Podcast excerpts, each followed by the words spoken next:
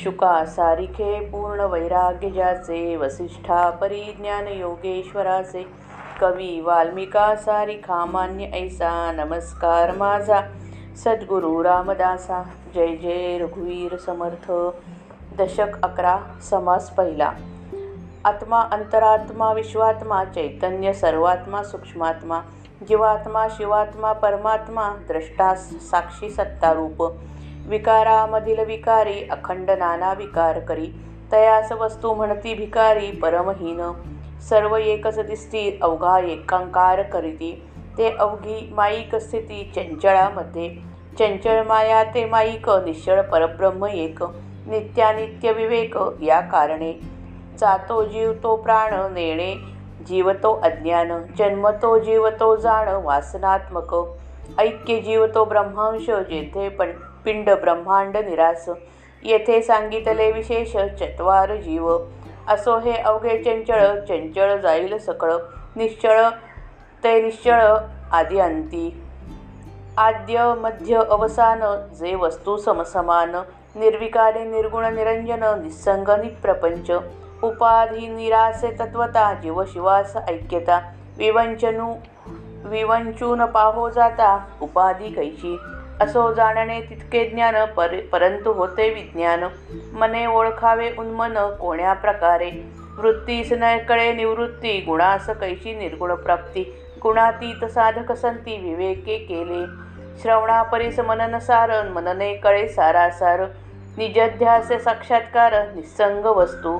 निर्गुण जे अनन्यता तेची मुक्ती सायोज्यता. लक्षांश वाच्यांश आता पुरे झाला. अलक्षी राहिले लक्ष सिद्धांती कैसा पूर्वपक्ष? अप्रत्यक्षास कैसे प्रत्यक्ष? असोन नाही. असोन माईक उपाधी तेची सहज समाधी. श्रवणे वळावी बुद्धी निश्चयाची. तिची आणखी नावे अशी.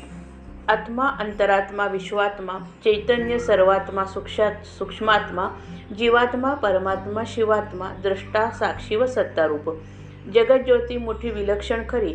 सर्व जीवांना त्यांच्या अंतर्यामी राहून चालवते हेही खरे. परंतु ती चंचळ आहे. चंचळाचा परिणाम आहे. निश्चळ स्वरूप पलीकड निश्चळ स्वरूप पलीकडे असते. आधी मूळ माया म्हणजे निश्चळ. ब्रह्मवस्तूमधील विकार होय. त्या मूळ मायेतील विकार म्हणजे जगज्योती होय. अर्थात जगज्योती विकारामधील विकार आहे. बरे ही जगज्योती अखंडपणे नाना प्रकारचे विकार निर्माण करते. म्हणून काही झाले तरी ती निश्चल ब्रह्मवस्तू होऊ शकत नाही. परंतु अनुभवाने आणि विवेकाने दरिद्री असलेले अतिशय हीन पातळीवरचे लोक त्या जगज्योतीलाच ब्रह्मवस्तू म्हणतात. अशा या अध्यात्म दरिद्री लोकांना निश्चळ व चंचळ सगळे एकच दिसते. सगळ्या तत्वांना एकाच वर्गात घालून त्यांचा ते सबगोलाकार करतात. असे करणे हेही चंचळामध्ये असणाऱ्या माईक स्थितीचा परिणाम आहे. चंचळ किंवा विकारी तेवढे सगळे मूळ मायेतून निर्माण होते. ते खरे नसते. निश्चळ परब्रह्म तेवढे एकटे खरे असते. त्या खऱ्या खोट्याचा निश्चित अनुभव येण्यासाठी नित्य किंवा निश्चल काय आणि अनित्य किंवा चंचल काय याचा विवेक करायचा असतो. जीव जातो असे आपण म्हणतो तेव्हा माणसाचा प्राण जातो. जीवाला कळत नाही असे आपण म्हणतो तेव्हा ते अज्ञान असते. जीव जन्मतो असे आपण म्हणतो तेव्हा वासना साकार होऊन येते. जीव ब्रह्माशी ऐक्य पावतो असे आपण म्हणतो तेव्हा जीवातील ब्रह्मांशाला उद्देशून बोलतो. ब्रह्माशी तदाकार स्थितीमध्ये पिंड ब्रह्मांडाचा निराश होतो. येथे जीव देखील चार प्रकारचे सांगितले आहेत. असो हे सगळे चंचळ आहे. ते चंचळ आहे म्हणून विनाशी आहे.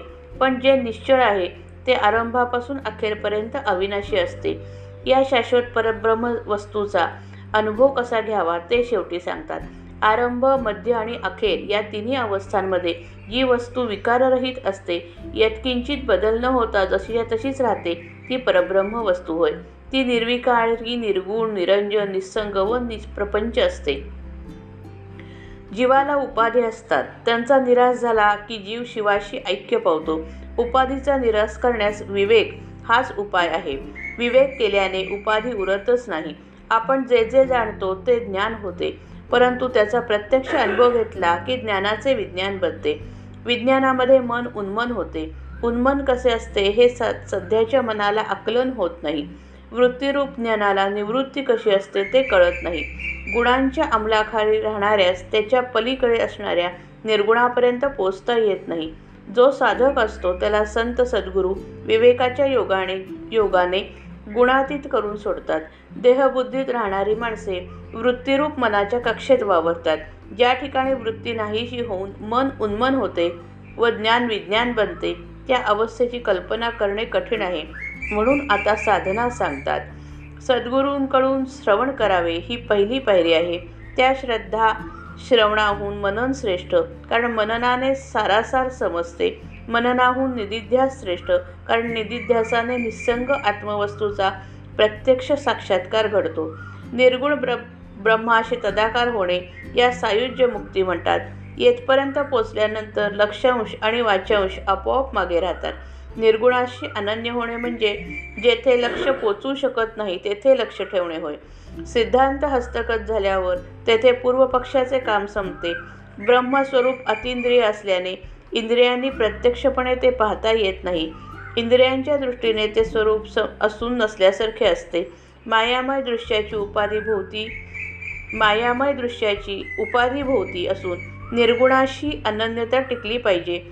टिकली म्हणजे त्या स्थितीला सहज समाधी म्हणतात. ही साध्य होण्याकरता प्रथम श्रवणाने बुद्धीमध्ये स्वरूपाबद्दल निश्चय निर्माण होणे अवश्य असते. श्रीराम जय राम जय जय राम.